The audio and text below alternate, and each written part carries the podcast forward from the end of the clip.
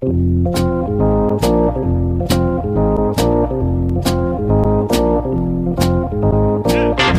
us a little bit about what you saw and, and, and being able to relay that message to Cora when you watched Kimbrel pitch and, and kind of help out so he wasn't uh, tipping his pitches.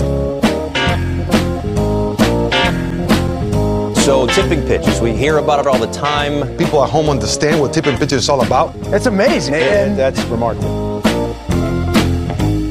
Alex, I'd like to share a little secret with the listeners. And with you, I guess. You don't know this. Wow. A rarity. Well, you kind of do know this. Okay. But the secret is that um, the business of podcasting is an imperfect science. Mm-hmm. Last week uh, was our first episode Uh, you know, of our big what ifs with Grant Brisbee. Uh, we talked to him about we talked to him about what if Joan Kroc was able to give the San Diego Padres to the city of San Diego. He talked about what if Randy Johnson had actually signed with the Atlanta Braves when he was drafted out of high school by the Braves in the nineteen eighties. Um, and that that whole episode, I was just calling them baseball's biggest what ifs because I hadn't thought of a better title, which was Baseball Butterfly Effects, which, in my opinion, sounds better and is more memorable and is catchier. And so, do you know what I did? I just changed the title before I went live. I just that's without your prerogative, without man. signaling that that's what I was going to call it in the episode at all, and calling it a different thing many times in the episode. I just changed it because you know what? We make the rules. We do. Um, we follow a standard that only we can set. And I well, suppose and, the Tipping Pitches patrons, if they really hated Baseball Butterfly Effects, we would go back to Baseball What Ifs. But right. Well, luckily, we don't have to deal with that too much longer because today is the final episode of Baseball Butterfly Effects. Well, the final for now, I guess. We yes. could re- we could we could keep this idea rolling. Absolutely. If, if more people hear it and want to come and share their Baseball Butterfly Effect, or maybe if the Tipping Pitches patrons or just Tipping Pitches listeners want to call into our voicemail or email us and let us know who they would want us to talk to as part of this ongoing series. It doesn't it doesn't have to be over, you know? We yeah. could, we could we could keep it going. Keep the good vibes flowing. I do I encourage those in our Slack and and on Twitter to uh to drop your favorite what if to ponder. Um because y'all have such hyper specific knowledge about your teams that that I clearly am just not not privy to. So I want to know what What instance would have impacted the direct the direction of your franchise? Let us know. Yes, please feel free to share your baseball what ifs. Maybe um, as part your of butterfly mail- effects. You mean? Oh God! See, see, see, see. the The person, the the Bobby who's writing the copy of the episodes. Whenever I do that on occasion, when when I'm writing it well ahead of time, and uh-huh. and I, I don't get your copy, or or just the Bobby who's thinking about podcast ideas in the future is much better than the Bobby who's actually sitting down to record them in almost all instances. Um, yes, please, please feel free to share your butterfly effects um, about baseball or the the wider world. You know, I'll read your butterfly yeah, effects. Yeah, it doesn't. About it doesn't have to anything. be about baseball. Yeah. Um, we have another Baseball Butterfly Effects episode queued up and ready to go for you coming up just shortly with Janice Scurio, the the wonderful writer at many different places, including Uh, Sports Illustrated, Baseball Prospectus, Southside Sox, N B C. Um, we're really excited to hear what she has queued up for us. Um, I'm also excited, Alex, to hear what you have queued up for us. But before we can do that, I have to give a shout out to the new patrons from the last two weeks. Since uh, last time we were recording so far ahead of time, I, I wasn't able to shout those people out. So thank you to Jack, Lauren, Callum, Kyle, and John. Do you want to, um, before the cold open here, Alex, before the cold open is done here, Alex, you want to talk about what the fuck is going on with Carlos Correa at all? Or should we just, should we just pretend that that's not happening? I don't know. By the time people are listening to this, Carlos Correa could uh, have a twelve year, three hundred fifteen million dollars contract with the Doosan Bears. I don't know. He might not be watch. playing third base that. for the New York Mets next year. Who knows? Cashing that good, good Doosan check. Oh my God. I'm uh I'm just pretending that none of this ever happened because I was I've been pretty offline for the last few days or so mm-hmm. or week weekish since our last episode with Grant Brisbee, mostly because of the holidays and because of travel and all of that sort of thing. So I'm not really following this Carlos Correa story at all. I'm into Look, not. There's not really anything to follow. Luckily, yeah, there's nothing to follow. We got the the the news about the holdup like last week. Ken Rosenthal lives Coming for through. the drama, mm-hmm. loves the mess. Uh, are you aware of the fact that Carlos Correa's last name is actually Oppenheimer? I, that's actually I, true. That's not a I, joke. No, I know. I, I think I I think I learned that years ago and then proceeded to wipe it from my brain just because I I couldn't really process that. Carlos Javier Correa Oppenheimer Junior Carlos what's, Oppenheimer. What's what's going on there? That's not a name you hear every day. No, it's not. You hear it in certain places. Do you? Like Christopher Nolan films? Like I, like what is happening there? What, is he going to be in the Christopher Nolan film Oppenheimer? Is it actually about him signing with the New York Mets? That's what Christopher Nolan's twenty twenty-three blockbuster film Oppenheimer is going to be about. The last two weeks of Carlos Correa's life. Uh, that certainly would be one bomb you could you could drop on New York. It's very powerful, you know. It's mm-hmm, very mm-hmm. Man will not understand it until he sees it in action. Um, okay. Why don't we just bring in Janice before this goes in a direction that neither of us nor the listeners want it to go in? We're going to do part two of Baseball Butterfly Effects. But before we do, I am Bobby Wagner. I'm Alex Baisley. And you are listening to Tipping Pitches.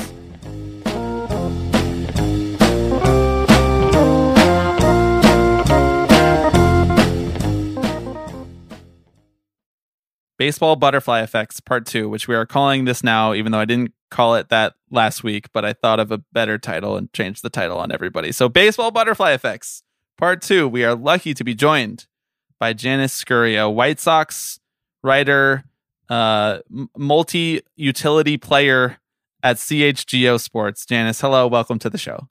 Hello, guys. Thanks for having me on. It's so nice to have you here. So you're here as part of our Baseball Butterfly Effects. We reached out to you and asked if you would want to participate in this. Big, baseball's biggest what-ifs, uh, alternate realities, alternate universes. If one thing changed, what would have resulted from that? So we posed this question to you, and you were excited to jump all over it, to share a White Sox-related thing. But I think one that not a lot of people know that much about, but definitely checks a lot of Tipping Pitches boxes. So why don't you lay out your what-if, and then we can sort of pry into it and dig a little bit deeper and find out how different the world would have been had this gone differently. Yeah, absolutely. Uh, so I'll start backwards. Uh, so when I was researching this topic, uh, th- th- this is something that has been in the back of my mind for forever. And uh, it happened uh, when I was very young.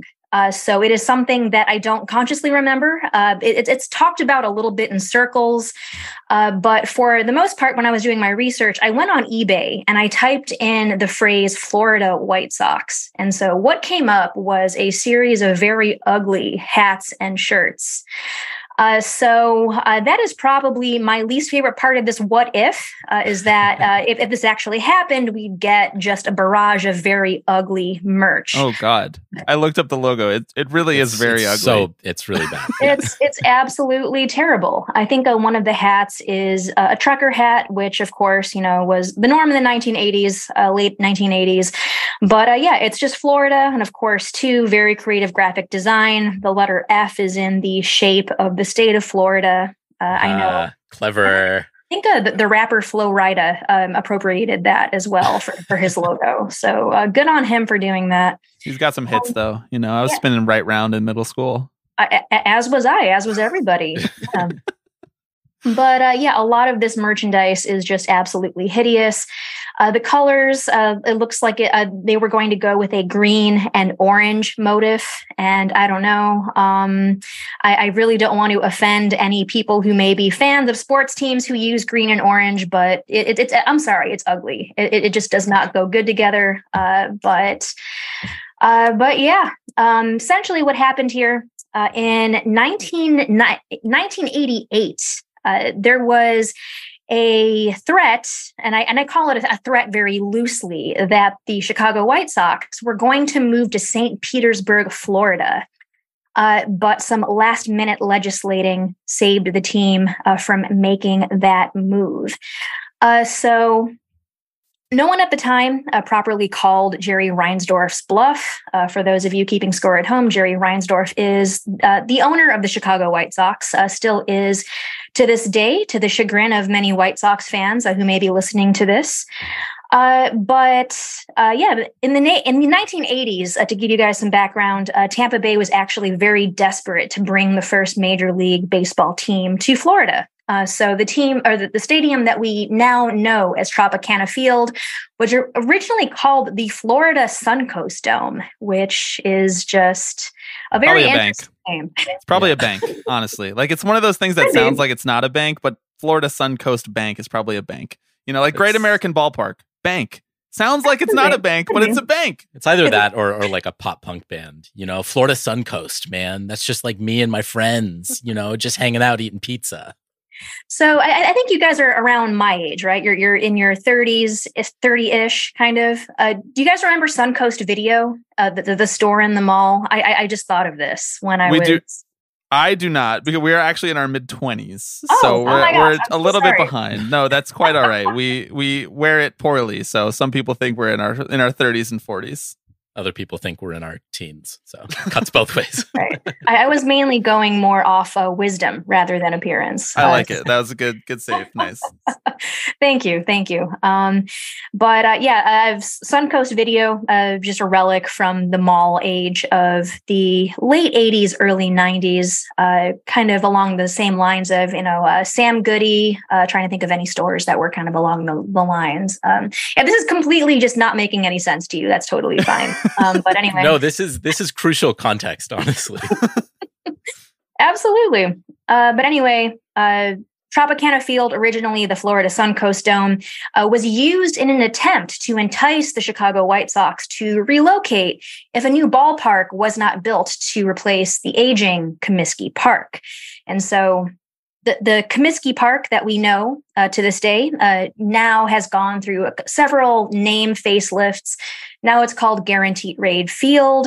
Uh, before then, it was called a U S Cellular Field. Uh, but its uh, first name, uh, the new ballpark, uh, was a, Comis- a new Comiskey Park. Uh, so old Comiskey Park was essentially right across the street from the new ballpark. Uh, it was just completely uh, dilapidated. Um, concrete was falling down. Uh, just... It, it was in shambles. It was very obvious that the White Sox needed uh, a new ballpark. So that was one of the reasons. Uh, and of course, too, in the late nineteen eighties, uh, the Cubs were more popular. Uh, and that might hold true to this day. Uh, but the main reason why the Cubs were more popular was definitely because of broadcasting rights. Uh, so Cubs games uh, were viewed for free on W G N, uh, which was a nationwide uh, channel. And that also explains why uh, there are plenty of Cubs fans around the country, uh, just mainly because uh, due to W G N. Uh, so in Tampa Bay, uh, the White Sox would have been able to make at least one million dollars more in broadcast rights per year. And in nineteen eighty-eight dollars, that's quite a lot of money. Uh, so at the time, uh, only thirty-four percent of Chicagoans had cable T V, which I thought was uh, very interesting. Uh, and were able to watch the White Sox at home. Uh, so essentially the broadcasting deal uh, was one of the carrots uh, that uh, Tampa Bay was holding up to bring the White Sox uh, to Florida. Uh, so, yeah, uh, essentially, uh, Jerry Reinsdorf thought that this was very attractive uh, and uh, definitely uh, just started telling Illinois lawmakers, hey, look, if I do not get funds for this stadium, I am packing up and leaving the city of Chicago and leaving for more sunnier territories. So, so yeah, that essentially was the landscape back in the late nineteen eighties. The- The more things change, the more they stay the same. Exactly. Like this, like this story could be from yesterday. You know, exactly. This story exactly. is basically like if Las Vegas had already built a stadium and was trying to coax the A's to come there. Like this is like it's so similar to, and it's like such a blueprint for how baseball owners and the league really operates, because the league has to give sort of approval or like tacit approval to an or to a franchise to threaten to leave a city, to leave a market, to open a new market, because that has to be approved by the rest of the owners. And so this this comes with the full force of the league behind it. Um, Comiskey Park, the original Comiskey Park, was built in nineteen ten. So by nineteen eighty-eight, it's seventy-eight years old, and that's a, that's a rough seventy-eight years. That's a two yes. World Wars seventy-eight years in there. And so it's like they definitely need a new park, right? And and of course, Jerry Reinsdorf, I mean, you can speak to this even more than us. Jerry Reinsdorf doesn't want to pay for anything. He doesn't want to pay for the White Sox. He doesn't want to pay for the nineteen nineties Chicago Bulls to stay together, let alone for the White Sox to build their own new stadium. And so I'm curious what you think, aside from the obvious of the White Sox being in Florida, like how much in the baseball world do you think is different? Obviously, we don't get the Tampa Bay Rays. We don't get them as an expansion franchise. So there are so many different ways that this can go. But what do you think is the, the biggest difference in twenty twenty-two? I think the biggest difference, uh, definitely, uh, and I actually kind of did a, a what if, uh, like, like a what if uh, Reinsdorf wasn't bluffing? Uh, what if uh, Governor James Thompson uh, looked the other way and was like, nah, I'm, I am not giving you millions of dollars in public funds to uh, build a stadium. Mm-hmm. Uh, so uh, essentially, Uh, I predicted that relocation would be back on the table for the Florida White Sox in twenty twenty-two. Uh, I would predict that it pro- they would probably have the league's uh, one of the league's worst team attendance. Uh, even though, uh, yeah, may- maybe they would have made the postseason once or twice. Uh, just kind of gauging from what the Rays have done. Uh, so. With plans for a new park in Montreal kind of slipping through, a new contender would step up. So I would predict that perhaps, again, I'm kind of going along the lines of, hey, let's use millions of dollars in public funds again. Uh, yeah, uh, the White Sox rightfully returned to their home on the south side of Chicago at thirty-fifth and Shields in twenty twenty-two, uh, with a new ballpark to be built across the street where the old stadium was thirty plus years ago. So the one thing that I also thought about is, all right, so if, say, the stadium was demolished, if the team moved, uh, what would Uh, so what would be a good use case for the land? And of course, my the first thing I that came to my mind are condos. Uh, it would probably just be nothing but condos in that area. Yep. uh, so I actually do live in the neighborhood. I, I live not too far away from the ballpark. Uh, so Bridgeport is the name of the neighborhood. Uh, it's I, I wouldn't say it's entirely gentr- gentrified, but it's it's definitely heading in that direction. So uh, we have seen uh, condos kind of spring up within the last ten years, a lot of trendier restaurants, uh, a lot of, uh, you know, uh, people my age and younger moving in, young professionals. So, uh, yeah, I would imagine that the neighborhood would probably still progress in that direction. So, yeah, we'd probably see plenty of condos. We'd definitely see maybe a lot of uh, mixed use uh, case scenarios, um perhaps uh, the urbanist nightmare of just having a bunch of condos with like a Chipotle down at the very bottom, probably something along those lines. Uh, but yeah, I think uh, I would predict that the White Sox would eventually move back to Chicago. I'm not exactly sure how or why, uh, but uh, but yeah, it, it, it would be something that I would like to see in my future simulation. I love it. I love how you having built out like the the dominoes that that would fall. I mean, it'd be interesting because that would be kind of a, you would think, a moratorium on baseball in that part of Florida, right? The Major League Baseball is not going to move a team there, then move one out, and then cycle another one in, right? They would, you would think that they would realize the writing on the wall, um, and say this is this is not a place for baseball. So so even in that sense, now as Major League Baseball does kind of look at relocating teams or expanding teams, whatnot, um, you probably have a couple teams in different spots around the country, right? I know North yeah. Carolina was was kind of a popular option at the time, um, as well as the usual suspects. But the the face of baseball looks very looks very different, even if the White Sox end up back in Chicago at the end of the day. Yeah, absolutely. And I thought a lot about uh, the uh, the threat. I keep using that word because uh, it's, it's the first thing that comes to mind. Uh, it's, it's very threatening. We're going to take your baseball team away if you don't give us money. Yeah, definitely.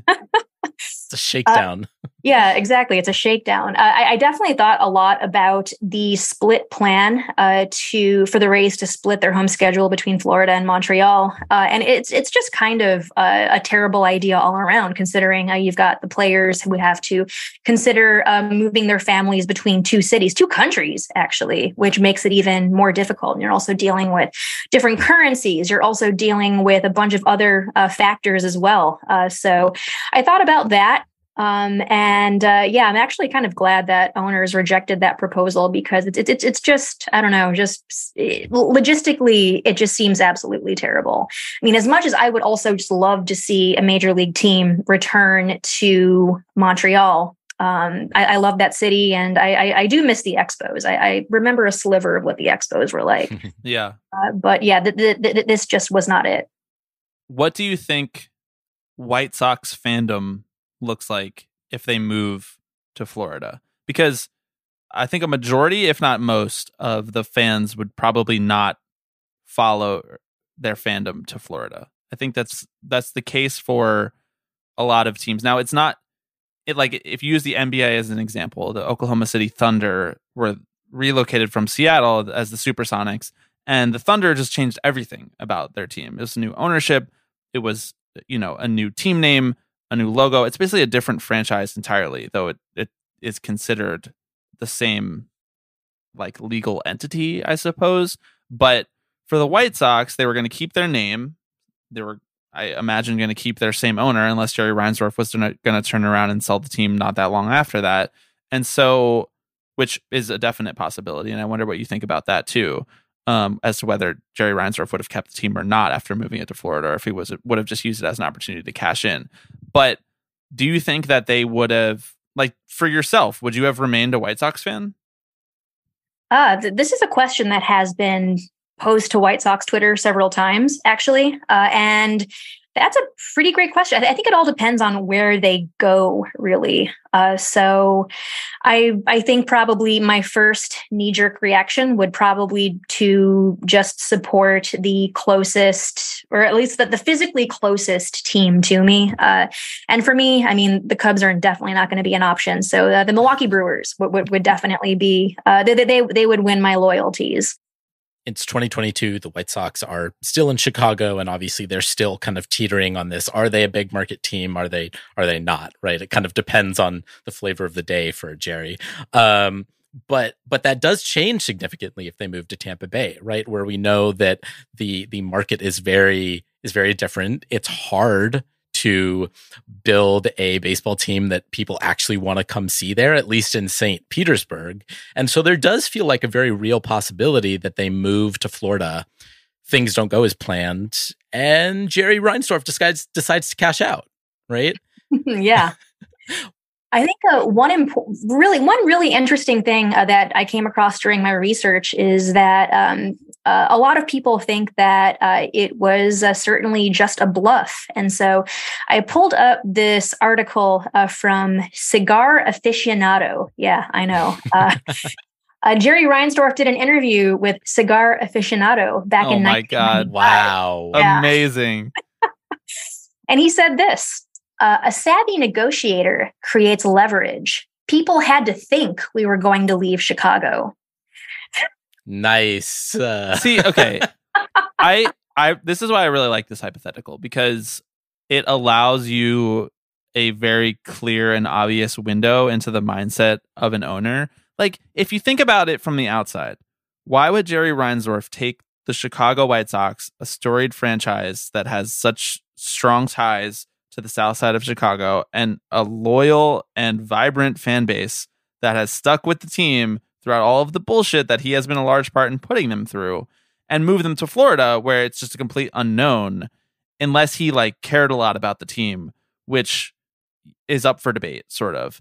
And then, therefore, he would not really be able to sell the team in Florida, too, because you don't really know how much that team is worth if you move it right after that, because you don't have a built-in fan base. Like, you're not sure what the long-term prospects of a team in Florida are going to look like.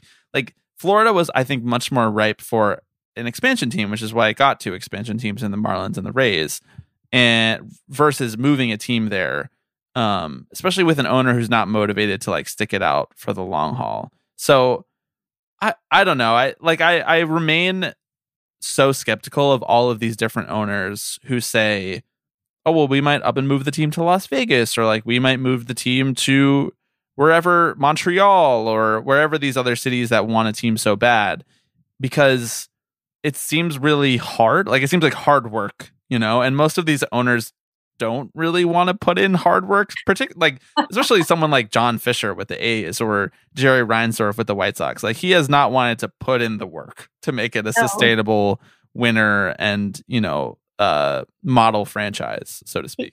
He absolutely was not willing to put any of the work in, and definitely was not willing to put in uh, any of the money too. Uh, so I do want to talk a little bit about uh, James Thompson. Uh, so he was the Illinois governor at the time. Uh, so uh, how he managed to pull this through. So uh, June thirtieth, nineteen eighty-eight, that was the last day of the legislative session. Uh, so essentially, uh, he got enough votes uh, for the General Assembly to approve uh, this tax-subsidized one hundred sixty-seven million dollars uh, Sox stadium. Uh, and the bill passed uh, at twelve oh three a.m., So uh, what's funny here is that uh, three minutes later, uh, there was, or th- three minutes earlier, uh, there was a Florida T V uh, station saying that, uh, hey, that that's it. The Sox are going to Florida. Uh, so everyone in Saint Petersburg thought that the deal was done uh, and set in stone. Uh, but that wasn't the case. Um, uh, James Thompson came through, uh, like like literally with the buzzer beater, and uh, approved the funds. So, yeah, that is the the short story of how Jerry Reinsdorf got one hundred sixty-seven million dollars in public funds uh, to uh, to get the White Sox a new stadium. And so, uh, I think about this a lot in the sense that, all right, so public funds were used to build the stadium, uh, but the way the stadium operates to this day uh, kind of makes me a little ill in the sense that, uh, so Guaranteed Rate Field uh, is one of the only major league ballparks. Uh, if, if you hold a ticket for the five hundred level, Uh, you cannot go to other areas of the ballpark. So essentially, if you uh, if if you if if you're in the cheap seats, uh, you're a peasant that stays up there the entire game. There is no roaming. You cannot go down to the one hundred level. Uh, a lot of the fan experiences that they came out with in the past, like five, ten years, inaccessible to people who buy tickets for the five hundred level. And so, I don't know. It, it seems a little. Uh, ass backwards when you think that, yeah, in a stadium that that was built with public funds, uh, say uh, White Sox fans are very working class for the most part. Um, that's a that's a generalization, but it, it is true. Uh, White Sox fans are meant to be, or at least they have a reputation for being very blue collar, kind of working class. Uh, you know, kind of like the the, the everyman or every person, I guess I should say. Uh, and yeah, uh, if you buy a ticket for that five hundred level, you can't go down. It's It's complete bullshit. I completely didn't know that. yeah, yeah. Me either. Um, doesn't it just make sense, though, with like all the other stuff that this ownership group does? Like, doesn't it just make sense that they would have that policy? I, okay. I'm thinking about any silver lining that we could have to the Florida White Sox. And here's what I'm coming up with. Here's the only thing I'm coming up with. Uh, we don't have the Rays. Therefore, we don't have to deal with every couple months a discourse cycle about how the Rays are actually the best run team in baseball and how spending only eighty million dollars on payroll is actually a good thing, and never extending guys and never paying guys what they're worth in free agency is actually the only way to build a team. That's uh, that's the only silver lining I can come up with, guys. Yeah, absolutely. And of course, too, uh, if if you trade with the Rays, uh, th- th- there is something that is afoot. Th- th- there is always something afoot that if you make a trade with the Rays, the ra- the, the Rays uh, have something just right underneath just the the surface there that, that they are plotting. Uh, so, yeah, th- that is the silver lining there, that we no longer have to deal with that insidiousness, I suppose. I I'm curious who then becomes the Rays, right? Because it's not like the people who would go to the Rays then just disappear from baseball, right? Eric Neander ends up somewhere else. Chaim Bloom ends up somewhere else. Hmm. Yeah, th- th- that is a really great question. I, I feel as if uh, someone will have to fulfill that role, uh, that someone will have to uh, be the Rays. Uh, it- it's not going to be the White Sox. Um Like do like do the Marlins, that ultimate wow. expansion team, become the Tampa Bay Rays? Wow. Wow. Okay. Oh, or, or, I think or maybe we, it's the Diamondbacks, perhaps. The um, Diamondbacks, the, yeah. Here's here's a thought. The Rockies. The Rockies are the new Rays. oh my I We've moved into nightmare territory. Can you imagine the Rockies with the Rays brain trust, with the built-in advantage of playing your games at home in, in quarters? Like being able to use that in building a good team around it? Wow, I love it. I love the concept. Um, yeah. My gosh. Yeah, we, we need to reset the simulation here. Yes. Uh, we've reached our peak in in butterfly effects. So Janice, thank you so much. That was that was excellent. Now, Alex, I'm going to turn it over to you to share your baseball butterfly effect with us. I'm glad, because mine uh, ties in relatively neatly with a lot of the stuff that we were just uh, we were just talking about, and it actually has implications on teams like the uh, the Marlins and the Diamondbacks and the Expos uh, and beyond. And that was Major League Baseball's uh, proposal and near plan to contract the Expos and the Twins in two thousand one. Yeah. Um, this is, I, because it didn't happen, I feel like it gets kind of overlooked, but it was, it could have ended up being one of the most pivotal kind of moments in baseball history. I can't believe we don't talk about this more, honestly, I know, given what the subject matter of our show. Right. So, I mean, just a little bit of background, right? And it's it's two thousand one. The Twins and the Expos are are kind of in dire straits. Their payrolls are ranking uh, near the bottom of the league consistently, and their teams aren't performing very well. And uh, the, the the Twins, the Metrodome is just a mess. As far as the Expos go, Jeffrey Loria is trying to get out. No teams are coming. The or no fans are coming to the games. The stadium is a mess. The local government doesn't give a shit. Like, it's it's bad news over there. And Bud Selig and the rest of the owners say the league is in really bad economic conditions right now. These two teams are facing the worst of it. We can't have teams that are that are running out um payrolls like that every day. That's just, it's anti-competitive. We can't have that. We got to get rid of them. And the owners actually vote to do it twenty-eight to two on n- November sixth, uh two thousand one. Obviously the two uh dissenting teams were the Expos and the Twins, uh which doesn't really count. um honestly honestly though, there are some owners in baseball today who I think would vote yes to being contracted. Like, oh, if they were going to get a payout for it. No, both the uh, both Jim Pollard and Jeffrey Loria were probably the two biggest boosters for this, because they were each going to get about a quarter of a billion dollars for their troubles. So, like, they would have been they would have been uh, good. Uh, this ends up not happening because uh, there's. There's like a Minnesota like sports stadium commission, whatever, that says the Twins, you have another year left on your lease. You have to play it out. A a local judge issues a um a temporary restraining order, basically, and says the Twins do have to complete their their lease here at the at the Metrodome. And by that time, which is like in late two thousand two, that that gets all wrapped up. Uh, there's a new C B A in place. The owners have agreed they're not going to try and contract any teams, at least for the next few years. And the idea is dead in the water, but it kind of belies how close this actually came to happening, which is to say really, really close. And the implications would have been really, really far reaching. So it would have been, let's contract the Expos and Twins. Move the Arizona Diamondbacks, who just won the World Series, to the A L West. Move the Rangers from the A L West to the A L Central. Move the Pirates from the N L Central to the N L East. I hope you guys are keeping track of all this. It's very oh straightforward. Yeah. Well, Pirates and the Pirates in the N L East. That's seventeen yeah. guaranteed wins for the Mets every year. I like Je- Jeffrey Loria would have still taken over the Marlins from incumbent owner John Henry. He would have been able to take a few players with him, like, say, Vladimir Guerrero. John Henry would have assumed ownership over the Angels and taken a similar number of players oh my with him. God. Oh, that's the one that really just broke my brain. That, right? Like, this is like, a lot. I, I've got so, like the a beautiful mind board. Like, like right, exactly. Like, like thinking about.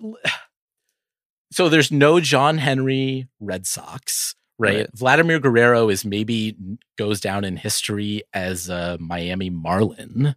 I love that. I, there's no. Uh, he feels kind of Marlins-esque, to be honest. He, he he does, honestly. He has. I mean, I feel like the Expos and Marlins, kind of kind of uh, soul sisters there. Um, things look very different. I'm I'm curious to hear your guys' sort of knee-jerk reactions to what would have been a very simple uh, simple transition period back in two thousand one.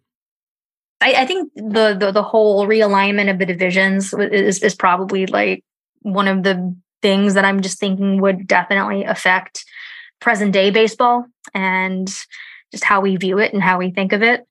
Yeah. Um, I'm I'm honestly just thinking more about the Diamondbacks in the in the A L West. Like like like what the hell? Yeah, they do feel like a very N L team. Um, they do. They absolutely do. I I don't want to like overstate things here, but I think that this is like the biggest baseball what if in the last thirty years, because I I guess I guess maybe what if the strike didn't happen is bigger than this, but like that that's like thirty what ifs rolled into one. Like, right, that almost exactly. feels like right. cheating. Like, what if we just made the strike go away? It doesn't that's that's that's sort of like a uh Deus Ex Machina kind of, like, it's not really interesting for conversation. I think this is really interesting because if you take two teams away, I feel like that kills your league. Like, I feel like M L B does not recover from that. Certainly not in the way that we saw them recover by keeping the team. So two thousand two, it's a weird time for the league. It's post steroid boom and post people finding out about the rumors about steroids. So there, those are like starting to really creep in. Like late nineties is when people are like, oh, okay, everybody's hitting a bunch of home runs, home run chases. No one's talking about steroids. And then as we roll into the, the two thousands, early two thousands, we have lowering viewership numbers still carrying over from the strike in some places. And we don't, we don't have teams diversifying income streams in the same way that we do in the in the late two thousands and particularly in the twenty tens and into the, the twenty twenties. And so if you contract two teams, I almost feel like baseball is a is a it's not ruined as a commodity in the United States, but it's certainly devalued as a commodity in the in the United States. We don't get like the same uh, increase in team franchise values. We don't get the same uh, desire to own these teams as an asset. And maybe that is ultimately good in the long run for the sport if we have like a reckoning about what the financial state of baseball is in two thousand two, like a serious hard reckoning. We hit the rock bottom of what this situation is. But most of the time when we have like financial reckonings in the United States, it doesn't result in good things. It just results in somehow rich people getting richer. And so I don't, I think that like the league is completely different. If we look back on it now, we don't have like the financial health in smaller markets, which I think is honestly better for the game. Mm-hmm. Yeah. Well, this, you're right that like this very much was a, a labor issue as much as a baseball issue, right? The the league was contending with uh, waning attendance uh, stemming from the ninety-four strike. They claimed that revenues were in the toilet, although, as it turned out, uh, Bud Selig was not being entirely truthful about that. It's new. No. Right. um, but but there was the expectation that the players were not going to let this happen without a fight, right? The owners wanted some sort of leverage over the players after the strike had kind of given them more power. And so they said, we're going to force them to the table by basically eliminating fifty jobs and bringing it along with steroid testing and increased revenue sharing and uh, and uh, luxury tax and all these sorts of things. And it was a real political risk for them, because you thought one work stoppage was bad. Try a second in within the same decade. Like, the sport very well m- maybe doesn't recover from that, right? And and I think that no neither side really wanted it to get that far, but they kind of got really lucky they didn't have to make that call, and it was just a a Minnesota judge who kind of said, "Yeah, you guys got to stay here for the next year." And by that time they'd figured out a a solution. But it's interesting to think about, if it hadn't gotten to that point, I really do wonder kind of what the state of baseball even is in twenty twenty-two, if it exists kind of at all. I, I think it's absolutely wild that it, it just took a judge to say, nah. And yeah. it just completely kind of changed the course of, of baseball history. Um, that's, yeah, that, that, that is wild to me. Uh, cause, cause it, it just seems so inconsequential and so small. Right. Uh, and right. then you, you see that, oh no, it is a decision that has a lot of just like drastic impact. Yeah. That's, that's Hennepin County Judge Harry Seymour Crump to you all. Uh, hey. remember, remember the name. Harry Se- new Tipping Pitches logo with Harry Seymour Crump's face instead of that's right. Instead I'm of getting my, my custom jersey made right now. The likeness of Ricky Henderson, maybe inspired by Ricky Henderson. Um, I God, this is so interesting because so four years later, the the Twins get a new ballpark, um, and that's part of their sort of revitalization, right? And they the the new ballpark costs just a little bit over half a billion dollars. The Twins only contribute one hundred thirty-five million dollars of their own money to that. So this is basically like eighty percent funded by public funds. And I do feel like that drastic threat and that much of a show about markets not being able to support baseball teams, which is this sort of nebulous concept. Like, what does it mean for a market to be able to support a baseball team? There are small markets that thrive and there are big markets that are not as successful in terms of getting people to actually come out to baseball games, big markets in terms of like the amount of people who live in a place. And it does feel like the beginning of a game plan for ownership in terms of how to leverage their importance in the community into direct financial benefit. And so, you know, to tie it back to your point, Janice, to tie it back to your butterfly effect, this is like the logical outcome of the Reinsdorf threat in the late nineteen eighties is what's one step further than this? We'll just take the team away entirely. There won't even be a team anymore.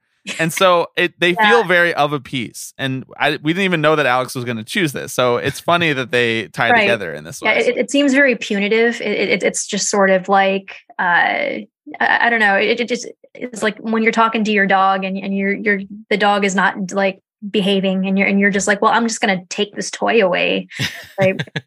Like not, now you're never going to have a toy. How do you feel about that? I don't know. It, it, it just seems like the way the owners like treat these markets, it's it's just sort of like, oh well, you just have to appreciate what you have then.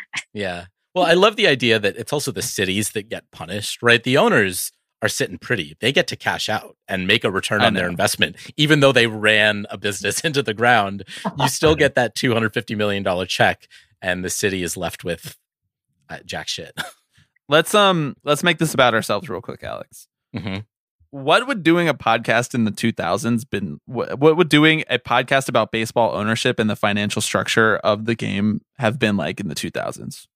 It was shit was popping off left and right. It was like, all right, John Henry just sold the Marlins. Now John Henry's buying the Red Sox. Now we're getting rid of the fucking Twins. Goodbye, Twins. Now we're getting rid of the Expos. Oh, now Jerry Reinsdorf wants to move the team. He needs a new he needs a new stadium. He's got to move the team. Like, I don't we don't have that much instability in baseball anymore. All things no. considered, baseball ownership is in a relatively stable place if you place it in the context of its history. And mm-hmm. I think that's weird too, because I, this not contracting the league almost like set baseball ownership up to be more stable, because if they had contracted the league, I don't know. I feel like anything's on the table. Yeah, no, totally. Um, also, I feel like if we are doing that in the, this in the early two thousands, there are far more people telling us to just shut the fuck up and watch Barry Bonds, like which would be a fair criticism if we're being quite honest. Um, no, we could have been trailblazers other- that nobody listened to, but we were trailblazers. The thing I you you mentioned making it about ourselves, so I'll make it about myself. If uh, if the Diamondbacks move to the A L West, and if John Henry takes over the Angels and brings over some of his successful players from Marlins, I don't think there's a Moneyball A's, because they have wow. to con- they have to contend with the defending world champions at this point, a slightly strengthened uh, Angels team. And things look maybe very, very different if Moneyball, if that two thousand two team does not go on its sort of historic run. Does Moneyball the book get written? Ooh. Does does the idea of Moneyball proliferate sort of in the way it, it has? I mean, obviously, these ideas were around far before the book was actually written. Bill James was already established and these ideas were already taken hold. But yeah. but the A's, I feel like, gave like a shape and like a voice to it that that I don't know would have existed otherwise. Hmm. That's, uh, my goodness. Oof. Is that our? Did we That's just the find, proper response to that? I think. Did we just find our silver lining that we that Bill James is not on Twitter? If we get rid of the twins, then Bill James never makes a Twitter account. I, I, I feel as if that's a fair sacrifice. Uh, I think so. Yeah. Sorry no to offense the twins to my, fans. Yeah. Yeah. Incredible lack of content. Sorry. um. Anything else to say on the twins almost being contracted? You know, the last thing I'll say... Uh, Sorry, the twins and the Expos. I don't want to short shrift the Expos. It's just that they don't exist anymore. So they don't, it's yeah, like, I know. Mm. Yeah.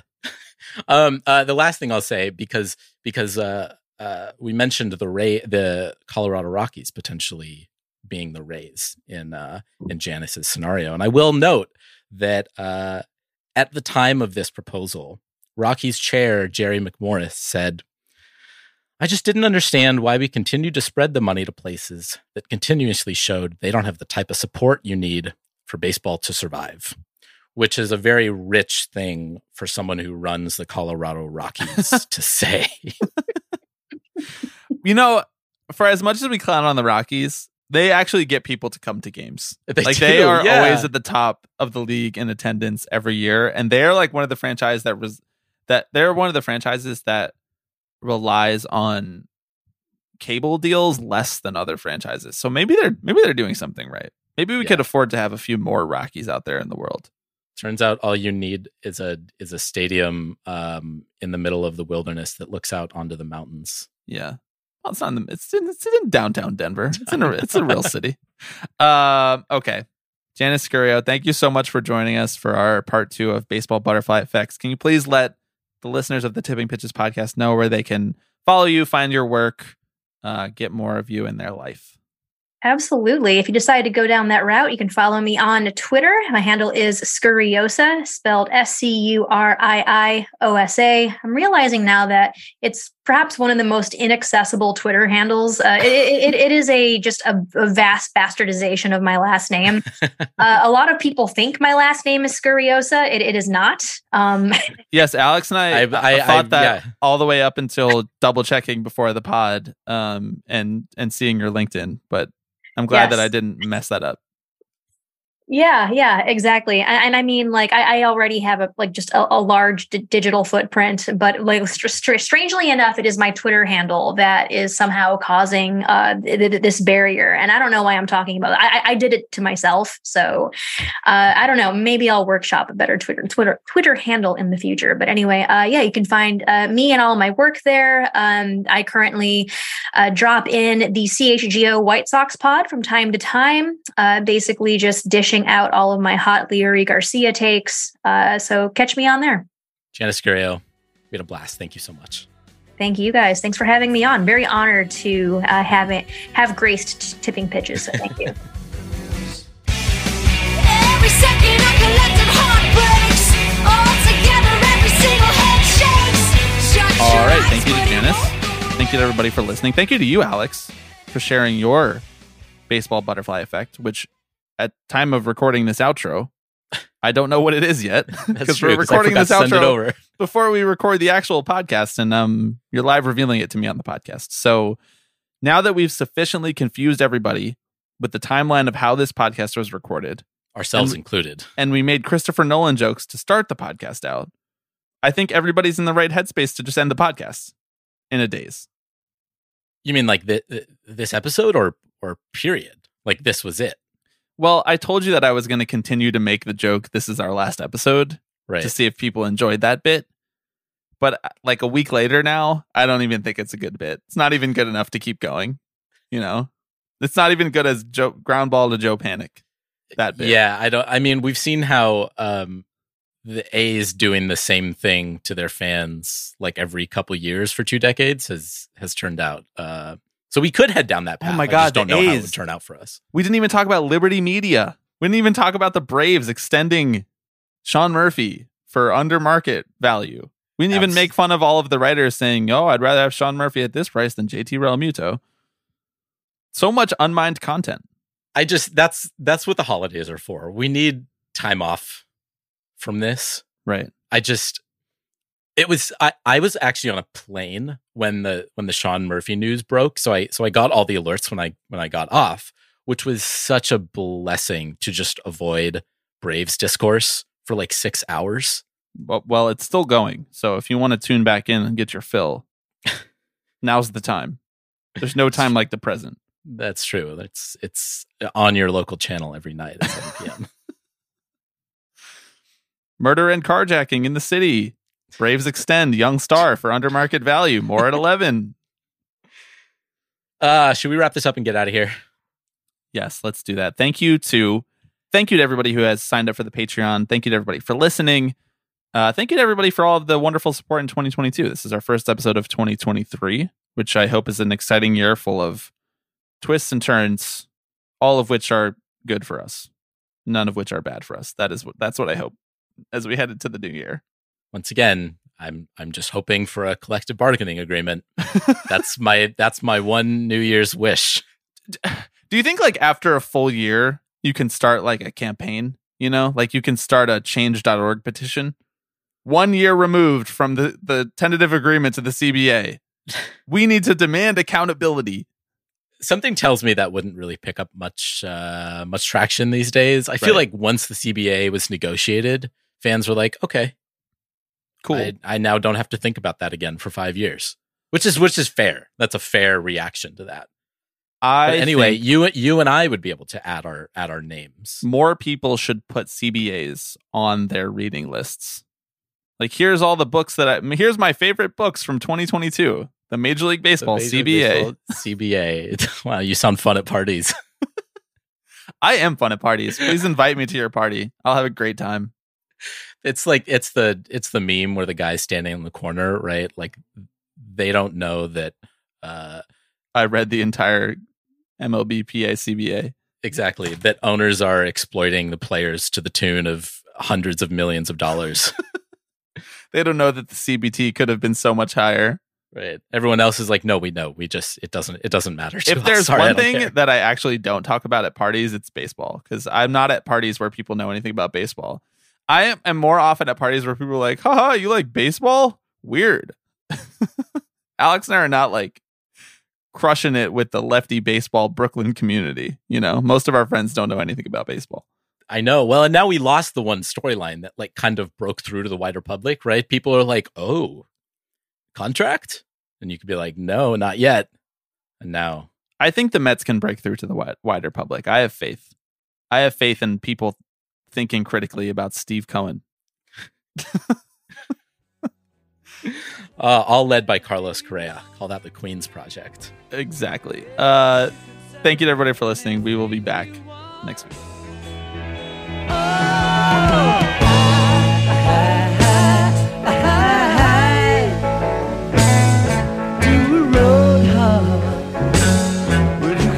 everybody. Uh, I'm Alex Rodriguez. Tipping Pitches. Tipping Pitches. This is the one that I love the most. Tipping Pitches. So we'll see you next week.